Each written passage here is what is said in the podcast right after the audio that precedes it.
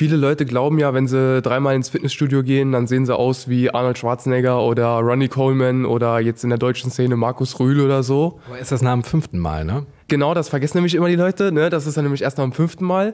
Äh, nee, es ist ja, wenn man sich überlegt, klar, wir bestehen alle rein von unserer Biologie aus Muskeln, Sehnen, Knochen, die man formen kann, die man bearbeiten kann. Jeder kann Muskeltraining machen.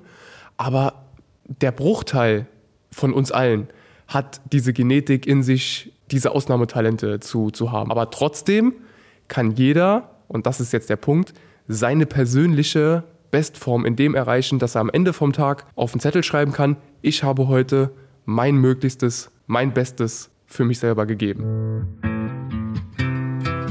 Im Leben nicht.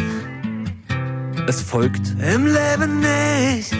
Der Ehrliche Trierer Podcast mit Christoph Jan Longen. Präsentiert vom Walderdorfs in Trier und dem Trierischen Volksfreund. Damit herzlich willkommen zur wahrscheinlich letzten Folge des Jahres 2022. Das ist die Zeit der guten Vorsätze, vieles besser zu machen an sich oder an anderen, sich weiterzuentwickeln, neue Wege zu gehen, den Müll noch besser zu trennen als bisher, sich gesünder zu ernähren, weniger Auto, mehr Bewegung, vielleicht auch eine Transformation oder auch nicht. Darüber wollen wir sprechen mit unserem heutigen Gast.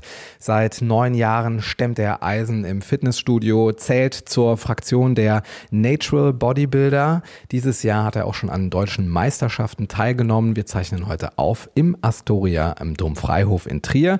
Und ich freue mich auf den Jim Christ. Hallo Thomas. Hi Christoph, schön hier zu sein. Ist mir eine Riesenehre. Thomas, was ist das Faszinierende an Vorsätzen?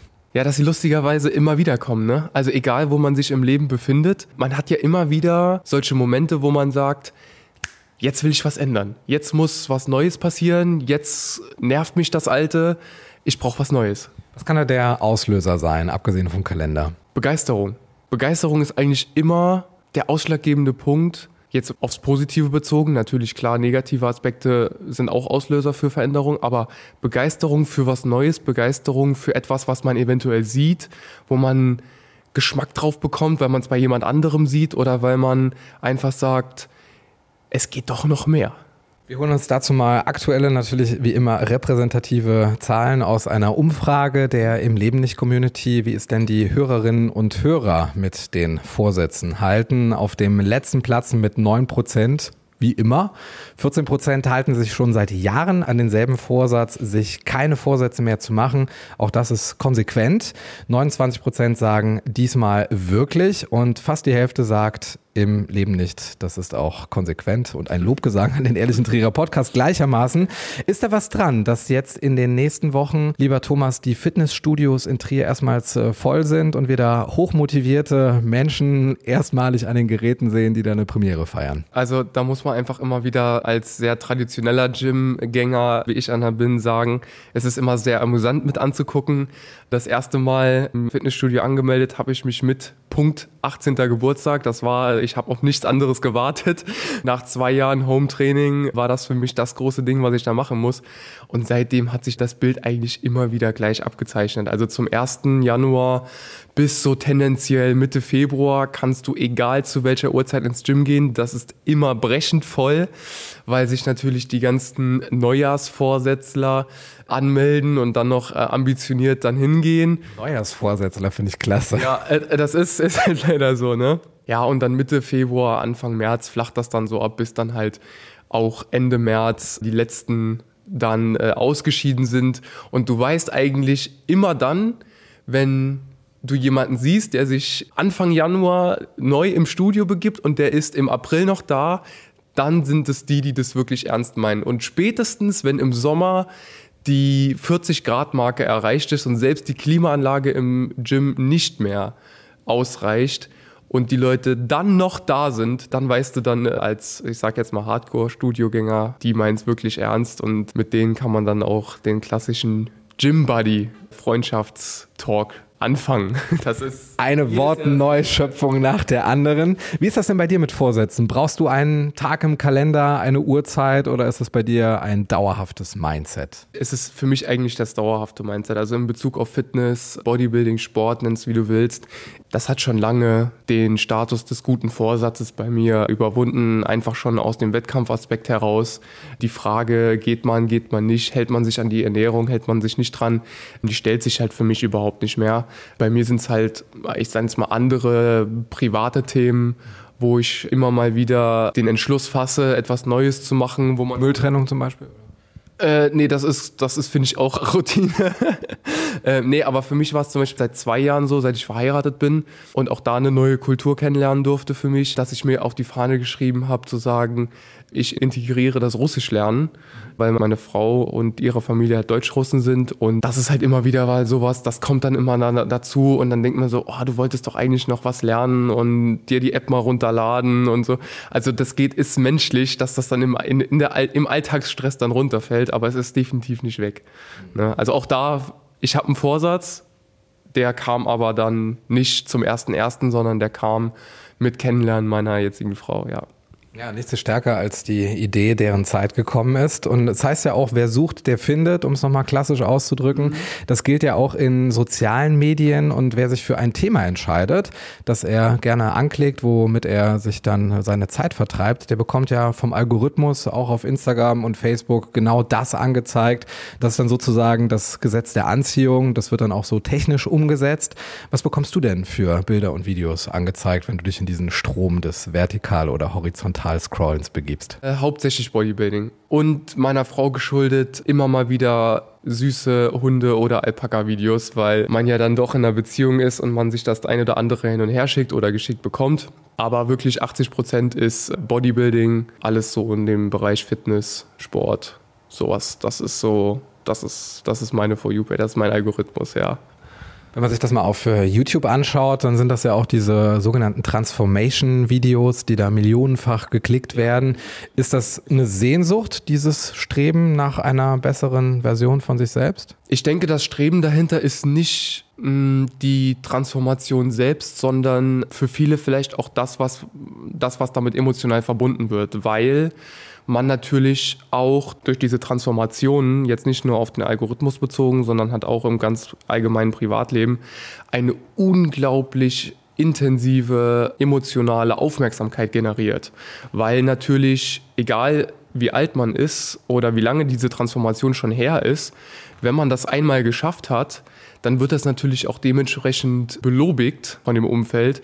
Und das ist natürlich ein emotionaler Kick, der ist mit keinem Like oder Comment dieser Welt zu ersetzen. Und ich denke, das ist die viel größere Falle, weil man dann natürlich sagt, okay, ich, ich will diesen Kick haben, also mache ich das jetzt, aber es geht eigentlich gar nicht um die Sache selbst, um das Bewusstsein, dass man sagt, hey, ich mache das für mich, ich mache jetzt das, weil ich ein Stück weit gesunder werden will, ein Stück weit fitter werden will oder auch einfach mal gucken will, was mein Körper hat, sondern diese Aufmerksamkeit, die man dadurch generiert, kann für viele ein Grund sein. Natürlich klar, wenn man äh, wirklich aus einem stark negativen Umfeld kommt, dass man sagt, okay, ich wurde jetzt hier auf mein Äußeres reduziert und im schlimmsten Fall sogar gemobbt, ausgegrenzt worden für entweder zu wenig Gewicht oder zu viel Gewicht in Bezug auf Fett dann ist das natürlich klar auch ein äh, ganz, ganz großer treibender Faktor. Aber der Grund, warum diese Transformationsbilder oder Videos diese extreme Aufmerksamkeit generieren, ist natürlich diese emotionale Befriedigung, das anzusehen, so, oh, der hat das geschafft, jetzt will ich das auch. Und wenn man das dann geschafft hat, dann kriegt man ja auch die Aufmerksamkeit. Also ich, ich habe es ja selber gesehen, wenn ich das ja. selber, äh, selber poste, das geht viraler, als wenn du jetzt sagst, hey Leute, ich wünsche euch einen guten Tag. Ne, das ist halt einfach logisch, ja. Es sind ja meistens diejenigen Menschen so von nebenan, auf unbekannten Kanälen teilweise auch, die sich dann vornehmen, die jetzt, weiß ich nicht, gerade übergewichtig sind, dass sie jetzt diesem Zustand den Kampf ansagen, etwas an sich machen wollen, sich selber auf eine Heldenreise äh, begeben mit allem, was dazugehört. Sind diese Angebote von diesen in Anführungszeichen Nobodies, mhm. die jetzt quasi gar nicht so sehr im Rampenlicht gestanden haben, nicht vielleicht auch ein Motor für unsere Gesellschaft, da was an sich zu machen? Weil wenn jetzt beispielsweise ein Cristiano Ronaldo ein Sixpack-Video macht, dann ist das weniger einladend vielleicht, als wenn das jetzt jemand macht. Ja, natürlich, weil, weil es, weil es auf, ähm, auf, weil es auf die ganz normale Ich-Ebene runtergebrochen wird. Ich sag mal, wenn jetzt der Fußballer, wie jetzt ein Cristiano Ronaldo oder ein Profisportler, wenn der mit einem Sixpack aufläuft oder mit durchtrainierten Muskeln, dann ist das logisch. Dann ist das nachvollziehbar, weil es durchaus zu erkennen ist, dass der viel Sport in seinem Leben treibt. Aber wenn man jetzt beispielsweise jemanden nimmt, den man sein ganzes Leben lang kennt, man ist vielleicht mit dem zur Schule gegangen, man kennt 60, 70 Prozent seines Alltags oder denkt ihn zu kennen und der schafft es dann, weil man den vielleicht dann aus irgendwelchen Gesellschaftsgründen ein halbes Jahr nicht mehr gesehen hat, keine Ahnung, Schulwechsel oder Umzug oder so. Und der schafft es dann, 20 Kilo abzuspecken und nochmal 5 Kilo Muskeln draufzubauen, dann ist das dieses, oh krass, der hat das halbe Jahr eigentlich genauso den äh, 9-to-5-Job gehabt wie ich und der hat auch zwei, drei, vielleicht ein Kind oder vielleicht zwei Hobbys, denen der nachgeht, genauso. Also das ist so ein Mensch auf Augenhöhe und wenn der das dann schafft, der dann muss ich das ja eigentlich auch schaffen. Ich denke, ja, das ist das, was es dann so beeindruckend macht, weil es halt eben nicht das Offensichtliche ist, sondern weil es auf einer Ebene mit sich selbst ist. Ne? Du hast es geschafft, mehrfach. Du hast diese Transformation erfolgreich durchlaufen. Auf deiner Seite sieht man Bilder von dir aus dem Jahr 2020 und dann im Jahr 2022 als Athlet auf der Bühne bei einem Wettbewerb. Was hat dich äh, da motiviert? Also man muss dazu sagen, die Motivation hat ja schon viel, viel früher angefangen. Das Interessante an der ganzen Geschichte ist ja eigentlich nicht die Zeit zwischen 2020 und 2022, sondern in dem Falle von 2014 bis 2022. Weil der ursprüngliche Grund, warum ich mit Fitness angefangen habe, war, dass ich damals noch als 14-jähriger Junge zum KSK wollte. Und ich habe Kommando Spezialkräfte Bundeswehr. mhm. Genau, genau. Und ich habe mich dann mit damaligen Freunden meiner Eltern unterhalten und der Mann, der selber auch viel Fitness in seiner Freizeit gemacht hat, hat mich angeguckt und hat gesagt, wenn du zum KSK willst, dann mach mal jetzt 10 Liegestützen. So, und ich war 14 Jahre und ich war damals Computerspiele süchtig. Du wurdest beim Völkerball damals nicht als Erster gewählt. Definitiv nicht. Ich habe zwar den normalen Schulsport gemacht, aber das war's auch. War ein bisschen übergewichtig und ich habe nicht mal eine geschafft. Also ich habe nicht eine Liegestütze damals geschafft. Es war echt ein bisschen peinlich in dem Moment. Aber der hat mich dann angeguckt und gesagt, wenn du dann mal wirklich irgendwann Berufssoldat werden willst, dann solltest du was an deiner Fitness machen. Und so hat die Reise angefangen, bis dann zu meinem 16. Lebensjahr, wo dann auch durch YouTube die Welt des Bodybuilding für mich geöffnet worden ist. Damals hat noch niemand von Natural Bodybuilding gesprochen, da gab es einfach nur Fitness und Bodybuilding. Ein ganz prägender Satz war dann halt in dem Falle für mich der, wer fett ist, nimmt zu. Und Muskeln wollen wir alle haben, also friss, was das Zeug hält. So, ne? Äh, Und so kam es dann halt, dass der 16-jährige Thomas angefangen hat, einfach alles zu essen, was mir in den Weg kam. Und das ist ein ganz entscheidender Punkt jetzt. Also ohne auf Tabellen zu gucken, was jetzt hier Nährwert. Nee, ich wusste nur, du brauchst viel Eiweiß, weil du machst Sport. Und ansonsten halt viel Essen hilft. So, viel hilft viel, was rein muss, muss rein. Das, das war so mein, mein Credo. Auch eine Form von Transformation. Definitiv, weil, und das muss man jetzt dazu sagen, wenn damals Leute zu mir gekommen sind oh, du bist ja ganz schön auseinandergegangen und du willst nicht mehr aufpassen und du bist ja ganz schön dick geworden und so, ne? Dann habe ich immer gesagt, ja, wieso, ist doch geil. Ne? Also ich war da richtig, ich war da richtig stolz drauf. Du wusstest, dass es da noch einen nächsten Schritt gibt, das Ganze zu definieren, Das ja? ist der Punkt. Und ich denke, das ist, das ist aber der ganz große Schlüssel für, für viele. Es ist nicht nebenbei passiert, sondern es war eine bewusste Entscheidung von mir. Bis dann, wie gesagt, am Ende meiner sogenannten ne, Off-Season, so nennt man das, Massephase. Massephase, ja, standen dann 120 Kilo auf der Waage und ich war stolz wie Wurz drauf. Ne? Ich meine, null Wissen über Insulinsensibilität und Muskelaufbau und sowas. Wie hat sich da gefühlt im Alltag als 120 Kilo Maschine? Äh, ich war einfach sauglücklich. Also ich habe das ja gar nicht wahrgenommen. Also für mich war das ja normal. Es war ja nicht, dass ich irgendwie gedacht habe, boah, jetzt bin ich aber dick und die Hose passt nicht mehr. Ich war nur, wow, Mama, hier, guck mal, die Hose ist mir wieder zu klein, ne? Geil, wir müssen neu einkaufen gehen. Also ich war ja sau stolz drauf. Ne? Bis ich jetzt dann durch eine, ja, durch eine gewisse Aussensibilität in Bezug auf Fitness dann irgendwann gesagt habe, so, jetzt habe ich das erreicht jetzt mache ich Diät. Und dann habe ich erst, und das war auch wieder eine Entscheidung. Ich Du habe hast bei dieser Massephase hast du schon Sport gemacht, parallel, ne? ich war sechsmal die Woche im Gym. Also da war jetzt nicht, dass ich einfach nur sinnlos reingeschaufelt habe, sondern ich war halt sechsmal die Woche im Gym Muss man ja klarstellen erstmal. und, und habe mir halt, also habe halt wirklich jeden Tag gefühlt das Studio auseinandergerissen. Jetzt rückwirkend betrachtet, ähm, kann man natürlich auch sagen, okay, du hast halt damals einfach nur Gewicht von A nach B bewegt, aber nicht wirklich effektiv trainiert. Und ja, dann waren die 120 da und dann war der entscheidende Faktor, dass ich gesagt habe, jetzt drehe ich die Entscheidung, jetzt mache ich Diät. Und genauso konsequent, wie ich dann davor vier, viereinhalbtausend Kalorien am Tag gegessen habe, um zuzunehmen, war dann so, isst du halt jetzt 2000 Kalorien und nimmst ab. Ist dir das schwer gefallen? Überhaupt nicht. Da ist vielleicht so ein bisschen der Faktor, den habe ich auch immer für normal äh, betrachtet, bis mir Menschen in meinem Umfeld gespiegelt haben, Thomas, das ist nicht normal. Ich kann für mich einfach eine Entscheidung treffen und die dann halt auch durchziehen, ungeachtet, wie ich mich dabei fühle. Ich habe mich entschlossen, ich mache jetzt Diät, also mache ich jetzt Diät. So, und wenn mir jemand Kuchen gesagt hat, wo ich noch drei Wochen davor gesagt habe, ist der Kuchen nur für mich oder wollen wir uns den teilen? Habe ich dann gesagt, nee, will ich nicht. Und da war für mich kein emotionaler Disput von wegen so, oh, und der Geschmack und oh, die Gemeinschaft und so, weil ich habe mich jetzt entschlossen, ich mache Diät, also mache ich jetzt Diät und fertig ist. Ja. Ist das das Erfolgsrezept, also der Faktor X, dass es die Entscheidung ist? Worauf kommt es da deiner Meinung nach an? Meiner Meinung nach ist es nicht die Entscheidung selbst, sondern der entscheidende Faktor, ob du für dich erfolgreich bist, jetzt mal egal, was für ein Prinzip, ist, dass du in den Gaben arbeitest, die du selbst bekommen hast. Also die Dinge zu tun, die dir leicht fallen, bezogen auf das, was du machen willst, lässt dich Erfolg haben.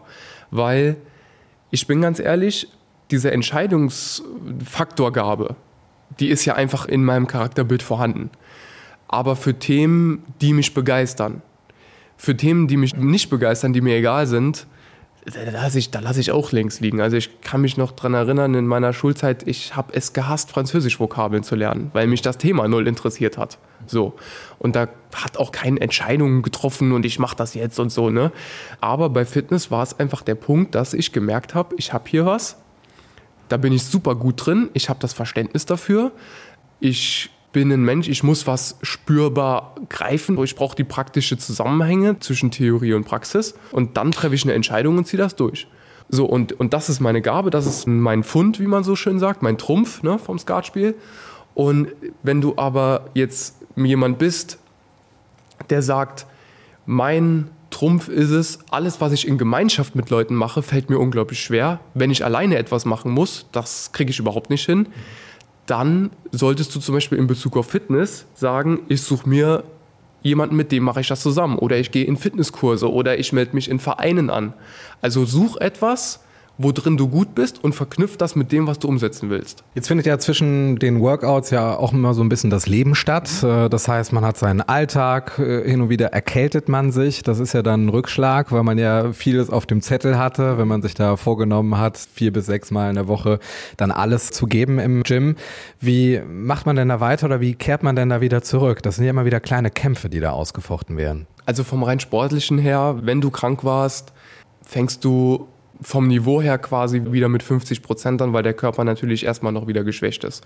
Also ähm, ich sage auch äh, meinen Kunden, äh, man arbeitet ja im Bereich mit Fitness, verarbeitet man ja immer mit sogenannten Splits.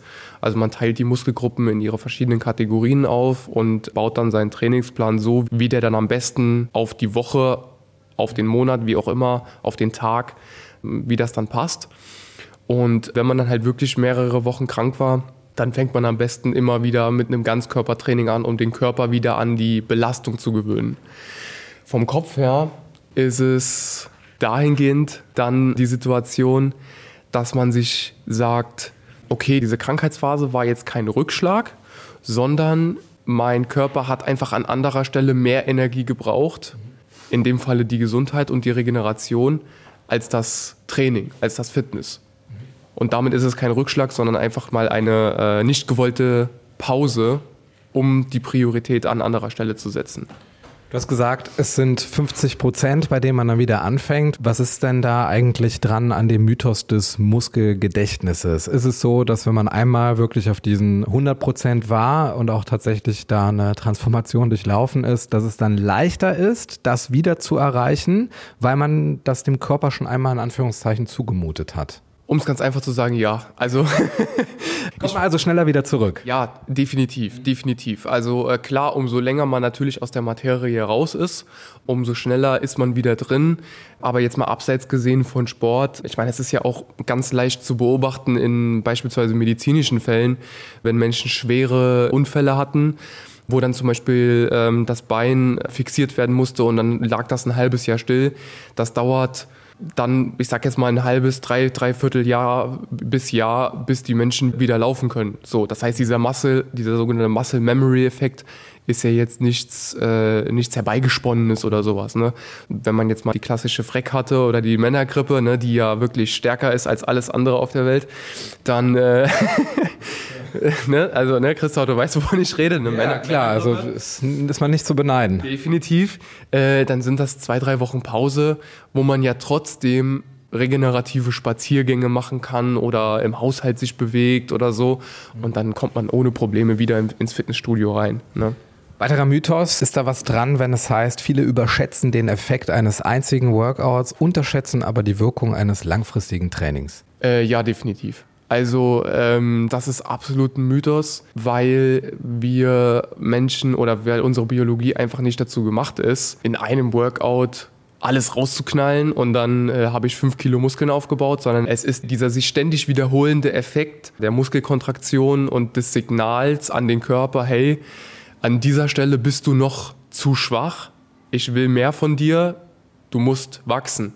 Da bringt es nichts, einmal richtig Vollgas zu geben und dann eine Woche Pause zu machen, sondern die tägliche Routine. Das ist das, was es bringt. Steve Reeves setzt ja auf Ganzkörpertraining dreimal in der Woche. Hilft viel, viel oder kann man da ruhig mal pausieren und dann auch mal vier Tage in der Woche keinen Sport machen? Das kommt in dem Falle darauf an, wo du hin willst und was dein Umstand ist. Die Frage, die ich mir bei solchen Aussagen immer stelle, unter welchen Rahmenbedingungen oder welchen Parametern wird diese Aussage getätigt. Wenn ich jetzt beispielsweise den Wettkampfsportler oder wenn ich jetzt mich selber nehme, dann würde ich sagen, dreimal Training die Woche auf das Ergebnis, was ich erreichen will, ist zu wenig. Ja?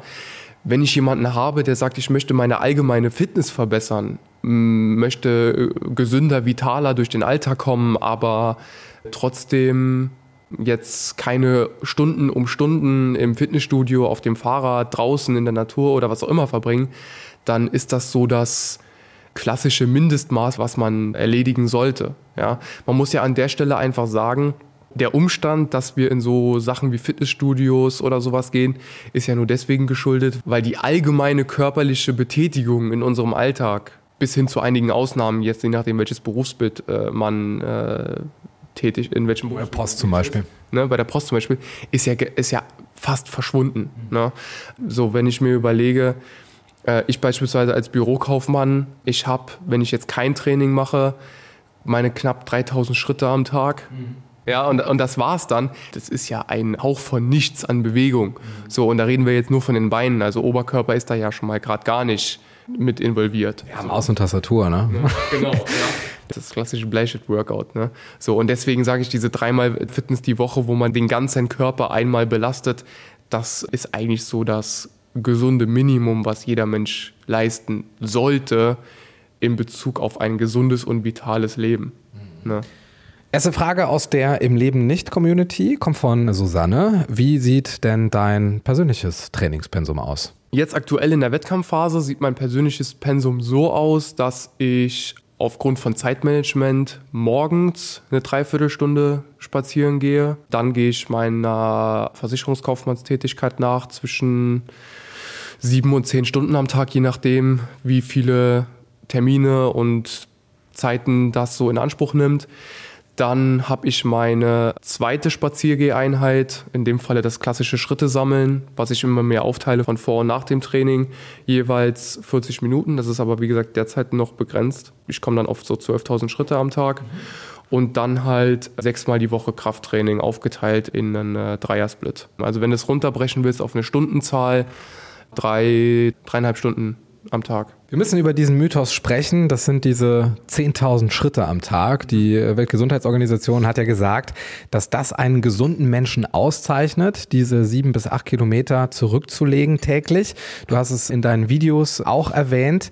Gilt also, viele Schritt machen fit oder ist das tatsächlich etwas, worauf sich viele Menschen was einbilden und äh, da eigentlich nichts mit erreichen? Was ist da tatsächlich dran? Mhm. Also das, das, was da dran ist, ist eigentlich einfach der Umstand, dass mit diesen Schritte machen, die natürlichste Bewegungsform des Menschen einfach wieder auf den normal auf den Ist-Zustand gebracht werden soll. Also wenn man sich überlegt, 10.000 Schritte, je nachdem in, was für einer Schrittgeschwindigkeit, 400 Kalorien ungefähr. plus minus, genau, also sind plus minus 400 Kalorien. Ich habe zum Beispiel für mich mal ausgerechnet, für 1000 Schritte brauche ich so knapp 10 Minuten. Anhand dessen mache ich halt auch meine Laufbandeinheiten fest, dass ich das halt dann nicht genau abzähle, sondern ich mache einfach die Minuten voll. Wenn man sich dann überlegt, das sind 100 Minuten am Tag, also knapp eineinhalb Stunden spazieren gehen, das ist machbar. Also wenn man sich überlegt, morgens eine halbe Stunde, in der Mittagspause eine halbe Stunde und abends eine halbe Stunde, dann sind wir ja schon bei 90 Minuten. So. Und nicht nur, dass das halt Kalorien verbrennt, man kurbelt dadurch die Verdauung an, man kurbelt dadurch seinen Stoffwechsel an, man hat Herz-Kreislauf-System, was dadurch in Schwung kommt und natürlich dann der Teil der frischen Luft, der äh, Sauerstoffförderung die natürlich auch ihr Positives dazu tut an der ganzen Stelle. Ne, also es hat eigentlich nur positive Effekte. Wenn man die ganze Sache verstärken will, geht man anstatt auf Asphalt zu spazieren, geht man in den Wald. Durch den leicht abfedernden Boden hat es auch wieder positive Effekte auf eventuelle Hüft- oder Wirbelsäulenstellungen, die dann dadurch korrigiert werden, dadurch, dass man sich natürlich auch immer ausbalancieren muss. Muss man auch dazu sagen, ähnlich wie bei Maschinen ist es so, dass unsere Gelenke von einer gewissen Schmierbelastung einfach leben. Also die klassische Normalbelastung ist. Ist auch ein guter Einstieg, den man auch äh, schnell, ohne sich irgendwas besorgen zu müssen, sich irgendwo anmelden zu müssen, einfach Ja. mal rausgehen hat. Definitiv. Das ist wirklich der allererste Schritt eines gesunden Lebens. Und das, das muss man jetzt an der Stelle auch schon ein bisschen so unterscheiden, weil das ja auch immer so ein bisschen die Frage ist, ja, Thomas, hier das mit dem Bodybuilding, ist das noch gesund? Nein, ist es nicht gesund. Also Bodybuilding auf Wettkampfniveau, so wie eigentlich jeder Sport auf Wettkampfniveau, hat nichts mehr mit Gesundheit zu tun, sondern da ist der Gesundheitsaspekt halt der passive, der noch irgendwo versucht wird mitzunehmen. Wenn wir jetzt aber von Fitness reden, dann ist sowas wie, ich mache ein paar Schritte am Tag, ich nehme die Treppe statt den Aufzug, ich gehe in der Mittagspause 20 Minuten um den Block oder so. Das sind so Basic-Sachen, die auf jeden Fall den Start begünstigen und die jeder machen kann. Das ist Schritt zwei. Ähm, Schritt zwei wäre für mich persönlich, wenn es um die allgemeine Gesundheit geht, die Integration von der natürlichen Regeneration, die unser Körper uns zur Verfügung gestellt hat. Und das ist nämlich der Schlaf. Mhm. Wie lange braucht man so? Also der Durchschnitt, den man so haben sollte, sind die klassischen sieben bis acht Stunden Schlaf. Natürlich klar, wenn Menschen Schicht arbeiten, dann ist das natürlich äh, eine Herausforderung, ganz gar, gar keine Frage. Melatonin. Ne? Genau, ja. Aber die Entdeckung eines gesunden Schlafrhythmus ist neben der natürlichen Bewegung die natürlichste Form der Regeneration für unseren Körper, die finde ich, wenn es um Gesundheit geht, der zweite Schritt sein sollte in jeder Hinsicht. Weil es ist einfach nun mal ein Drittel bis die Hälfte unseres Lebens, die halt einfach nicht unterschätzt werden darf. Schritt drei, YouTube-Videos. Schritt drei wären dann die YouTube-Videos und die Homeworkouts oder das Anmelden in einem Sportverein oder die Wandertour oder das Anschaffen eines Hundes oder eines Hometrainers oder irgendwas in der Richtung. Also etwas, was einen zur Bewegung zwingt, sagen wir es mal so, ja. Ich versuche mich nochmal im Raten. Vierter Schritt, könnte das die Ernährung sein? Ja, gar keine Frage. Die Ernährung, natürlich klar, ein, ein ganz, ganz großer, ganz, ganz großer und mit, ja, mithin ist es der wichtigste Faktor. Da streiten sich ja zum Beispiel auch die Bodybuilder drüber, ne? Viele, Das heißt ja, der Bizeps entsteht im Gym, der Sixpack in der Küche. Ist da was dran? Ja, da ist was dran, wobei ich dazu sage, wenn das Sixpack nicht in der Genetik liegt, dann entsteht es in der Küche. Weil auch da ist es wirklich, das, das wollen viele auch nicht wahrhaben, aber es ist einfach so, der Körper sucht sich von sich aus, ohne dass wir das entscheiden, wo er das Fett anlagert oder wo nicht. Also es gibt Leute, und das ist einfach zu beobachten, die haben ihr Leben lang ein Sixpack, aber die kriegen das Fett am Arsch einfach nicht los. oder an den Beinen oder an den Armen. Und andere, die müssen, so wie ich zum Beispiel, runter auf, ja, was hatte ich, 3, 4 Prozent Körperfett, damit das Sixpack so richtig bilderbuchmäßig zu sehen ist. Aber bei mir ist zum Beispiel an der Brust oder an den Armen null Fett. Wenn, wenn das Sixpack nicht in der Küche gemacht wird, dann wird es über die Genetik gemacht. Und wenn es über die beiden Sachen nicht gemacht wird, dann hilft nur das Gym. Ja, definitiv. So, ne? Aber dahingehend, um jetzt die Prioritätenliste mal zu ordern, definitiv Punkt Nummer eins ist die Bewegung und der Sport. Punkt Nummer zwei für mich würde ich sagen die Regeneration und das dritte ist dann die Ernährung, wobei man das eigentlich alles auch auf eine Stufe setzen kann. Das ist überhaupt kein Problem. Ja. Nutzt du Kalorienzähler? Äh, ja, natürlich. Bei mir ist äh, die Woche, der Tag, jede einzelne Minute kalorientechnisch vorgeplant.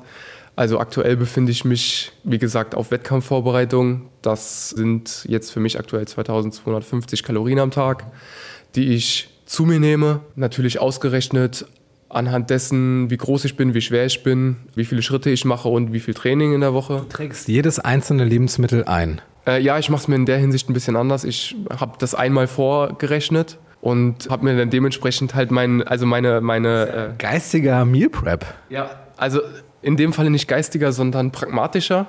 Also ich setze mich dann immer zu Beginn einer Phase hin, schreibe mir meinen Wochenplan, was ich morgens, mittags, abends zwischendurch ums Training herum, während dem Training etc. esse. Das ist dann mein Essen für einen Tag und das multipliziere ich dann hoch auf die Zeit, so lange wie ich es essen muss. Also bei mir weicht es, ich sage, meine Frau hat immer darüber gedacht, als sie mich kennengelernt hat, weil ich ihr immer gesagt habe, wie viel ich am Tag esse. Und dann ähm, hat sie mich gefragt, wird dir das nicht zu langweilig? Ich so, ja, wenn ich keine Lust mehr habe auf Süßkartoffeln, dann tausche ich das mit Nudeln aus. So, und dann esse ich das wieder drei Monate, das ist gar kein Problem. Ja. Was sind denn da deine Top 3 Nahrungsmittel, die auch gleichzeitig Proteinquellen sind? Meine Top-Proteinquelle für mich persönlich, wenn ich unendlich Geld zur Verfügung hätte, dann wäre es Rinderfilet. So, das schmeckt geil, hat kaum Kohlenhydrate, kaum Fett, High Protein, gar kein Problem. Bezogen auf die Tatsache, dass man natürlich auch mal das ein oder andere Mal aufs Budget gucken muss, ist es natürlich ein Whey-Protein, ein Whey-Isolat, ein Magerquark, ein Fisch oder in dem Falle das Rinder-Hackfleisch, aber dann halt die Light-Variante. Für Menschen, die jetzt zum Beispiel eher das Pflanzliche bevorzugen, also Veganer, ist eine Top-Proteinquelle die Sojabohne, die Erdnuss. äh, Die Linse, die rote? ja, wobei die sich eher im Mittelfeld befindet. Im Verhältnis zu Menge und Protein ist die Linse so im Mittelfeld. Wie gesagt, da ist zum Beispiel die Erdnuss ist viel proteinreicher. Ne? Da ist auch mehr Fett drin, ne? Ja, da, da muss man halt immer drauf gucken. Aber wenn wir jetzt rein vom Protein betrachten, ne, dann das. Fleisch, Fisch, Eier, Magerquark oder halt dann Nüsse, Hülsenfrüchte in jeglicher Art. Kommt halt immer drauf ein bisschen drauf an, was halt das finanzielle Budget hergibt. Ne? Du sagst, du machst Natural Bodybuilding. Was ist denn da mit Nahrungsergänzungsmitteln wie Eiweißpulver, Kreatin, Aminosäuren, was da sonst noch gibt? Wo liegt denn da für dich die Grenze? Also das Natural Bodybuilding von seiner Definition her ist so, dass es eine ganz offizielle Dopingliste gibt oder in dem Falle jetzt auch von den Verbänden, in denen ich starte, ganz klar deklarierte Listen von Substanzen, die man nicht konsumieren darf oder die illegal sind zu konsumieren. Um es mal ganz einfach zu sagen, das ist dann Doping. Wenn man diese nicht nimmt, betreibt man Natural Bodybuilding. Supplements oder Ergänzungsmittel, die man aber nehmen darf, auf die greife ich alle zurück. Das ist, das? das ist beispielsweise jetzt für mich das ganz klassische Omega-3, konzentriert in Kapseln. Das ist Kreatin, das ist äh, Whey-Protein, das ist Selen, Zink, Magnesium, Was ist Selen? Selen. Ich bin kein Biologe, das musst du mir jetzt nachhalten. Um es ganz einfach zu sagen, das ist ein Mikronährstoff, den unser Körper zur Verarbeitung von Hormonen braucht. Um es jetzt mal ganz, ganz grob zu sagen. Gibt's im Supermarkt, in der Drogerie. Nicht konzentriert in der Form, also du wirst es in, im, im Arzneibereich wirst du das, wirst du es finden. Das ist oft beigemischt in, in gewissen Sachen, aber wenn du es jetzt in Reinform haben willst, so wie ich, dann gehst du in die Apotheke, sagst, hey, guten Tag, ich hätte gern Selen. Dann sagen die, wie viel? Tablette, flüssig, was auch immer du willst, das ist gar kein Problem. Also es ist da, ne? Ansonsten die klassischen EAAs, Aminosäuren, wie du das schon selber beschrieben hast. Dann kommen wir zu einem anderen Nahrungsergänzungsmittel, was auch auf keiner Dopingliste steht. Du bist gläubiger Christ, du bist der selbsternannte Jim Christ. Du nimmst also Christus mit ins Studio. Wirkt in der heutigen Zeit vielleicht auch auf manche befremdlich, aber dahinter liegt dein starker Glaube und auch eine Philosophie. Ich habe selbst mal in der Bibel geschaut, woher das kommen könnte und bin auf einen Vers aus dem Korintherbrief gestoßen. Oder wisst ihr nicht, dass euer Leib ein Tempel des Heiligen Geistes ist, der in euch wohnt und den ihr von Gott habt? Ihr gehört euch nicht selbst, denn um einen teuren Preis seid ihr erkauft worden. Verherrlicht also Gott in eurem Leib. Gehst du damit in Resonanz? Ja, definitiv. Also ähm, die Verantwortung seinem Körper gegenüber ist definitiv etwas Göttliches. Auch da leider Gottes von vielen zu überverherrlicht. Ne, der klassische Körperkult, der uns Bodybuildern leider auch äh, hinterhergeschrien wird, dass es da nur um Egoismus geht. Aber ich denke, das ist doch dann für gläubige Christen, die zum Sport gehen, die stehen doch dann extra vom Spiegel, um zu sagen, schau her, lieber Gott, was für ein toller Tempel hier für dich bereitsteht. Ja, das kann man, kann man natürlich so sagen. Ähm, aber nee, für mich ist es wirklich dieser Aspekt, dass ich neben der Verantwortung zu meinem Körper natürlich auch einen zweiten Bibelvers mir immer zur Motivation zur Rate ziehe. Welcher ist das? Das ist äh, der, wo Jesus sagt, dass wir Talente bekommen haben von Gott, unsere Gaben. Das hast äh, eben schon durchgeklungen ja, tatsächlich. Genau. Die wir dann mit den uns zur Verfügung stehenden Mitteln vermehren, erweitern und verbessern sollen. Ja um Gott im Endeffekt damit die Ehre zu geben. Und ich habe halt für mich herausgefunden, dass mir der, der Muskelsport, die Körperpräsentation, diese Ästhetik über das Posing, was auch eine gewisse Art von Tanzkunst ist für mich. Sehr viel Selbstbeherrschung, ne? Äh, ja, natürlich. Ähm, dann dazu führt, dass ich sage, damit kann ich zeigen, das ist eine meiner Gaben, das zeige ich, das verbessere ich und damit gebe ich im Endeffekt Gott die Ehre.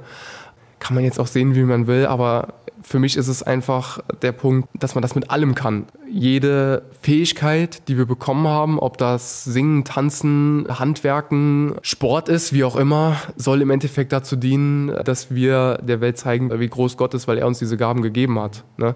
Und natürlich kann man auch mit diesen Gaben äh, von der anderen Seite vom Pferd fallen und äh, sich dann in irgendeiner Weise versuchen, damit selbst zu verherrlichen. Aber das ist so eine Art von, äh, ich sag mal, Charakterreflexion, wo man äh, seiner Eigenverantwortung bewusst sein sollte. Und für mich war ein ganz entscheidender Faktor, weil ich natürlich auch auf Instagram präsent bin, dass Gott mir irgendwann mal die Frage gestellt hat, du Thomas, würdest du das Ganze auch nur für mich machen? Ich dachte, ja, wie, wie meinst du denn das jetzt? Und er sagte, ja, stell dir mal vor, du wärst mit mir auf einer einsamen Insel. Es würde nur uns beide geben. Ich wäre quasi dein Instagram, dein Publikum.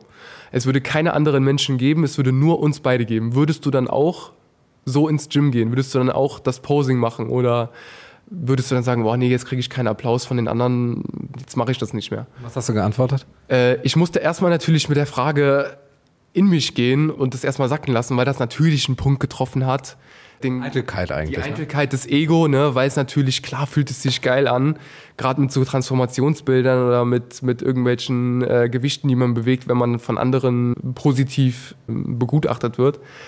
Aber ich musste dann für mich selber sagen, nee, es ist ein Ausdruck meiner Persönlichkeit, es ist ein Ausdruck meiner Gaben, meines Menschseins. Und ja, ich würde es weitermachen, aber nur mit dir zusammen. Ich will mit, wenn, dann will ich dann auch mit dir zusammen trainieren. Er hat gesagt, ja, okay, gut, machen wir. Aber ja, das war so ein Punkt und an den erinnere ich mich auch sehr oft. Wenn wieder sowas aufstehen will, wenn wieder, also wenn wieder so ein, so ein Gefühl kommen will von wegen, oh geil, ne, jetzt siehst du so und so aus und guck mal, der, der hat das nicht und so, keine Ahnung. Oder jetzt kriegst du nur 20 Likes auf Instagram anstatt 40 oder so. Dann kommt immer wieder der Heilige Geist und redet mir ins Gewissen sagt, Thomas, du hast mal gesagt, du machst das nur für Gott dann bleib auch dabei. Ne? Also da ist schon, das ist schon die eigene Challenge, die man sich dann selber jeden Tag stellt, ja.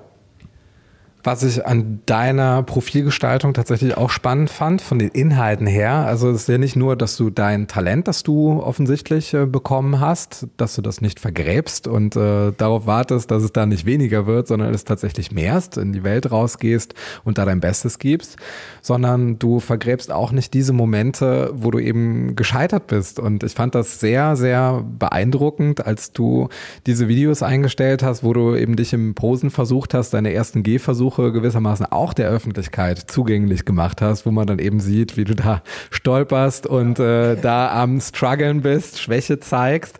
Wie wichtig sind ja auch solche Momente, dass du das eben auch teilst? Warum stellst du sowas ein? Weil es einfach menschlich ist, in Bereichen, in denen man neu etwas versucht, in denen man sich selber herausfordert und äh, indem man sich selber einer Herausforderung stellt, ähm, dass man daran scheitert. Und der Punkt, und ich nehme da jetzt einfach mal als Beispiel ähm, das kleine Kind, was anfängt laufen zu lernen, ähm, der entscheidende Punkt ist nicht, ähm, dass man es versucht und dann hinfällt, ähm, sondern dass man ähm, halt wieder aufsteht, aufsteht. Und das, das klingt so profan, das klingt so, das klingt so wie so ein, wie so ein billiger äh, alter Facebook-Spruch. Weil es ne? jeder Mensch erlebt hat auch. Weil es halt auch jeder Mensch erlebt hat und aber weil es halt einfach nur so geht. Es ist einfach noch kein Meister vom Himmel gefallen und ähm, vieles entsteht auch erst mit dem Ausprobieren. Ich habe auch extrem viele Posen probiert, gemerkt, dass mir die nicht stehen und, und dass das nicht, dass das nicht gut aussieht, dann, dann habe ich sie wieder verworfen, habe sie, hab sie anders gemacht. Das ist auch das Spannende an dem Prozess. Ne? Gerade wenn man sich aufnimmt und dann zurückblickt. Und um jetzt auch nochmal auf das Thema mit Vorsätzen zu kommen, als Tipp an der Stelle, wenn ihr euch einen Vorsatz gemacht habt, dann dokumentiert das in der Hinsicht, dass ihr euch von Zeit zu Zeit immer mal wieder aufnehmt, in Form von einem Bild, in Form von einer Tabelle, in Form von Feedback von euren Mitmenschen, damit ihr nicht vergesst, wo ihr herkommt. Weil der Aspekt der Routine hat den Nachteil, dass es irgendwann zur Gewohnheit wird und dann vergisst man, wo man herkommt und denkt, äh, jetzt mache ich schon, jetzt mache ich schon und es passiert nichts. Ich habe mit 14 angefangen zu trainieren und ich sage immer, ich habe von 90 Kilo auf 70 Kilo auf 120 Kilo auf 85. Dieser Verlauf, der war statistisch, faktisch zu erkennen, aber gefühlsmäßig habe ich mich immer gleich gefühlt. Im Bodybuilding oder in der Fitnessszene beschreibt man das als Body Dysmorphia. Also man nimmt gar nicht wahr, wie schwer, wie groß, wie breit man eigentlich ist. Man sieht in den Spiegel und man wiegt 95, 100 Kilo, 120 Kilo und fühlt sich aber immer noch wie der 70 Kilo Typ, der angefangen hat. Aber wenn man dir den Spiegel jetzt mal wegnehmen würde für drei Monate, würdest du es ja auch sehen. Klar, wenn man weiter trainiert, logisch. Ne? Also, aber das ist ja der Punkt. Wenn du, wenn du den Spiegel drei Monate wegnimmst, siehst du es, aber du guckst dich ja jeden Tag an. So, und deswegen auch dieser Punkt, Anfangsbild machen und dann, oder so unter gleichen Voraussetzungen, regelmäßig das Bild machen und dann auch wieder zurückgucken. Guck mal, vor zwei Wochen, was ist da passiert? Wie sah ich vor einem Monat aus? Wie sah ich vor einer Woche aus? Vor einem Jahr? Weil das hilft einem zu erkennen, was für Fortschritte man gemacht hat. Und ich habe bei mir in meiner Story einen sogenannten Social Media Daily Reminder. Das habe ich für mich irgendwann angefangen, auch um ein bisschen Motivation zu spenden. Und es gibt dort einen Kreislauf, den zeige ich immer. Und zwar, der beginnt mit Begeisterung, geht über Motivation, geht auf Disziplin, über Erfolg und wieder zu Begeisterung. Und das ist genau dieser Kreislauf, der einen aus einem anfänglichen guten Vorsatz zu dem endgültigen Erfolg bringt. Weil man ist ganz leicht begeistert. Aber Gerade am 1.1., ne, oh, jetzt geht's los, ich fange das an, ich höre das auf. Ne? Dann geht das direkt über in Motivation. Dann meldet man sich im Gym an, dann kauft man sich das und dann schmeißt man das eventuell weg, je nachdem, was das persönliche Ziel ist. Und wenn aber aus dieser Motivation keine Disziplin wird, kommt kein Erfolg. Und wenn kein Erfolg kommt, dann lässt man es wieder sein, weil man ist dann nicht mehr begeistert. Aber wenn man den ersten Erfolg hat, wenn man zum Beispiel sagt, hey, ich habe jetzt schon zwei Wochen lang nicht nur meine Gym-Mitgliedschaft bezahlt, sondern ich bin auch hingegangen. Und ich gucke mal kurz, was habe ich denn vor zwei Wochen? Ja, Moment, vor zwei Wochen, da habe ich mich hier richtig schwer getan mit den vier Kilo Hanteln. Jetzt bin ich schon bei viereinhalb. Wow, krass. Das heißt, aus der Disziplin ist ein Erfolg entstanden. Und aus dem Erfolg, jetzt bin ich von vier Kilo auf viereinhalb Kilo, wächst neue Begeisterung. Und damit geht dieser Kreislauf wieder von vorne los. Du machst kein Geheimnis draus. Du bist auch deine eigene Marke dahingehend, dass du im Gym unterwegs bist und dass du gläubiger Christ bist. Dein Name ist Programm und ziert auch deine Sportbekleidung. Du stellst dich damit der Fitness-Community, ob online oder auch offline. Welche Reaktionen bekommst du und welche sind dir ganz besonders in Erinnerung geblieben? Die interessanteste ist eigentlich immer die Frage, ob ich das nur so als äh, Werbegag mache, ob, um, mich, um mich über die Reichweite abzuheben oder äh, woher das kommt. Das Schöne an der Geschichte ist ja nicht nur, dass es mein Glaube ist, dass es mein Leben ist und ähm, mein, mein Wertebild, sondern halt auch einfach mein Name. Ja, also ähm, für viele, die mit dem Glauben nichts anfangen können, die sagen dann, hey, wieso der Jim Christ? Und er sagt, ja, ich heiße halt Thomas Christ. Also das ist halt mein Nachname. Ne? Und die sagen, ah, coole Geschichte, aber bist du denn auch dann wirklich gläubig oder ist das dann nur einfach dein Name? Und genau diese, das wollte ich natürlich so ein bisschen, ne, bin ich mal ehrlich, ne, für alle, die sich so äh, BWL-mäßig so ein bisschen äh, auskennen, ne, Brand-Setting und äh, Alleinstellungsmerkmal, das wollte ich natürlich äh, auch ein bisschen provozieren, ja, dass man sich mit dem Namen, dass man darüber äh, sich eine Frage stellt, hey, warum der Jim Christ, ist das was Gläubiges, lebt er das nur? Aber es ist, ja, mein Name, es ist mein Glaubenskredo, mein, mein Wertesystem. Wenn ich mir jetzt dein Logo anschaue, das ist ja auch ein äh, gekreuztes Hantelpaar. Also du trägst das Kreuz ja mit im Gym als Jim Christ. Genau, das, genau, und genau, das, das kommt noch dazu, ja. Und es ist halt dann auch der, äh, der, der Motivationsgeber, der Namensgeber und äh, auch, auch das Leitbild. Ne? Lieber Thomas, wir kommen jetzt zum Quickfire im Ehrlichen Trierer Podcast. Das bedeutet für dich 16 kleine Gewichte, die es zu stimmen gilt. Bist du bereit? Bisschen aufgeregt, aber definitiv bereit, ja. Deine drei Lieblingswörter auf Trierisch. Äh, Freck, Paifia und äh, Lovi. Dein Lieblingsort in Trier. Das Gym. Dein Trierer Lieblingsgericht. Flieten geht immer, ist Hähnchen. Flieten, Hähnchen geht immer. Wie oft warst du in deinem Leben schon auf der Porta Nigra? Sechs, sieben Mal. Das letzte Konzert, das du besucht hast. War irgendein Stadtfest hier in Trier, Trier ist liebenswert, weil. weil es hier ländlich ist. Welche Fitnessübungen empfiehlst du für zwischendurch? Ausfallschritte. Wie oft gehst du in die Kirche? Gar nicht mehr. Welche drei Bücher haben dich am meisten inspiriert? Die Bibel, logisch. Dann zur Schulzeit im Westen nichts Neues. Das waren eigentlich die Bücher, die ich hauptsächlich gefressen habe, ja. Wer ist im Fitnessbereich dein Vorbild? Habe ich ehrlich gesagt keins. Du hast 500 Euro für den Traumkörper für ein Jahr zur Verfügung. Worin investierst du? In eine Gymmitgliedschaft, in gute Schuhe und in ein Eiweißprotein. Also ein Whey-Protein. Welche Musik hörst du beim Training? 90% Metal in der härtesten Ausführung und 10% Deutschrap. Aber nur die alten, guten. Wir bleiben bei den Ausführungen. Bei wie vielen Ausführungen von Liegestützen am Stück liegt dein Rekord? Das letzte Mal, als ich das gezählt habe, lag ich bei 30. Das ist aber sechs Jahre her. Was ist für dich das Kriterium, um am Ende sagen zu können, das war ein richtig gutes Training? Wenn ich mir selber die Frage mit Ja beantworten kann, ob ich mein Bestes gegeben habe. Und jetzt stell dir vor, du könntest alle Plakatwände in Trier mit einem Satz versehen. Welcher wäre das? Deine Bestform steckt bereits in dir. Das ist ein schönes Schlusswort der 72. Folge des Ehrlichen Trierer Podcasts, heute aufgezeichnet im Astoria am Domfreihof in Trier mit Thomas, dem Jim Christ. Wer mehr erfahren möchte, checkt einfach sein Profil in den sozialen Medien. Dankeschön, Thomas. Schön, Christoph, war mir eine Ehre. Im Leben nicht. Der Ehrliche Trierer Podcast über Erinnerung und Fiktion. die jeder kennt. Präsentiert vom Walderdorfs in Trier und dem Trierischen Volksfreund. Stell dir vor, es ist 18 Uhr, du kommst richtig kaputt von der Arbeit nach Hause, hast ohnehin schlecht geschlafen, bist richtig müde. Hinlegen oder durchstarten? Da ich um 18 Uhr nicht nach Hause gehe, sondern direkt ins Gym fahre, äh, immer direkt durchstarten. Einfach Disziplin, Kopf aus und durch.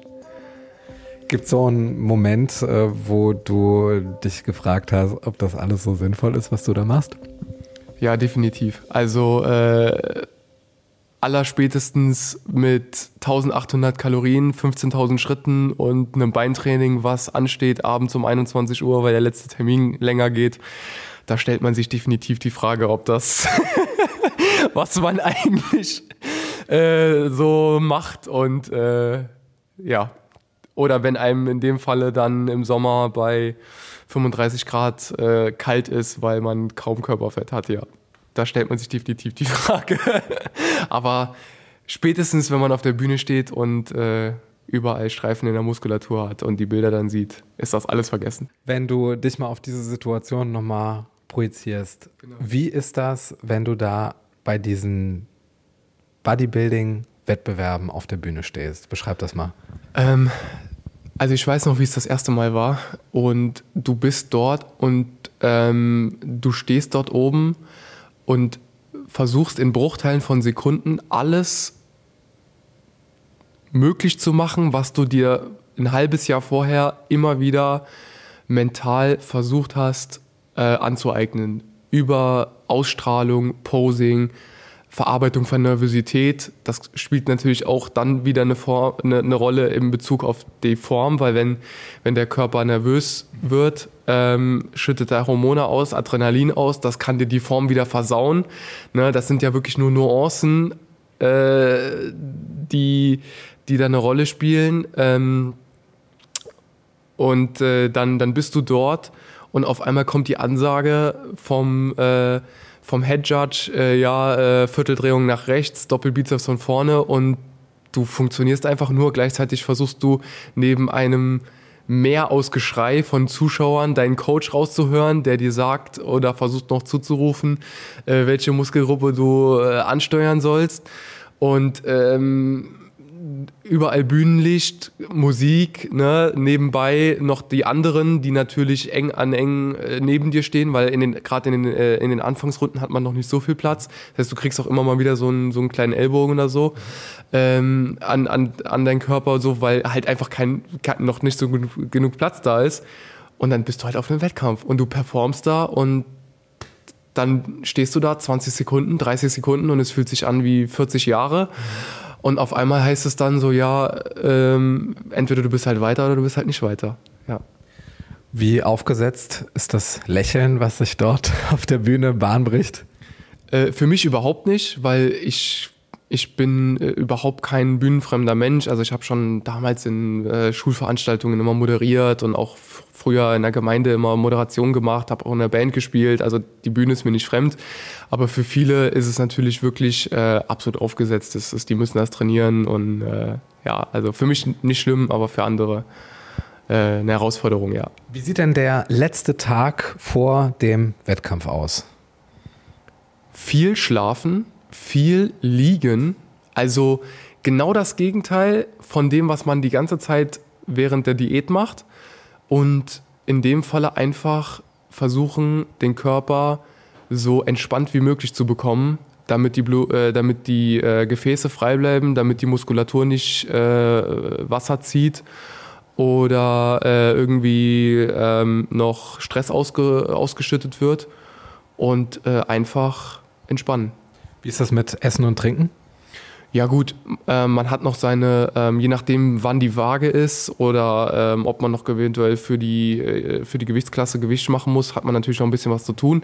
Ich jetzt in meinem Falle musste einfach nur ähm, meine vorge vorgefertigten Mahlzeiten essen in einem bestimmten Rhythmus. Was ist das? Ähm, ist auch sehr individuell, je nachdem, wie, äh, je nachdem, wie du mit deiner Verdauung klarkommst. Für mich waren das ähm, Schupfnudeln, Pancakes, Reis und bisschen Hähnchen mit Gemüse. Ja.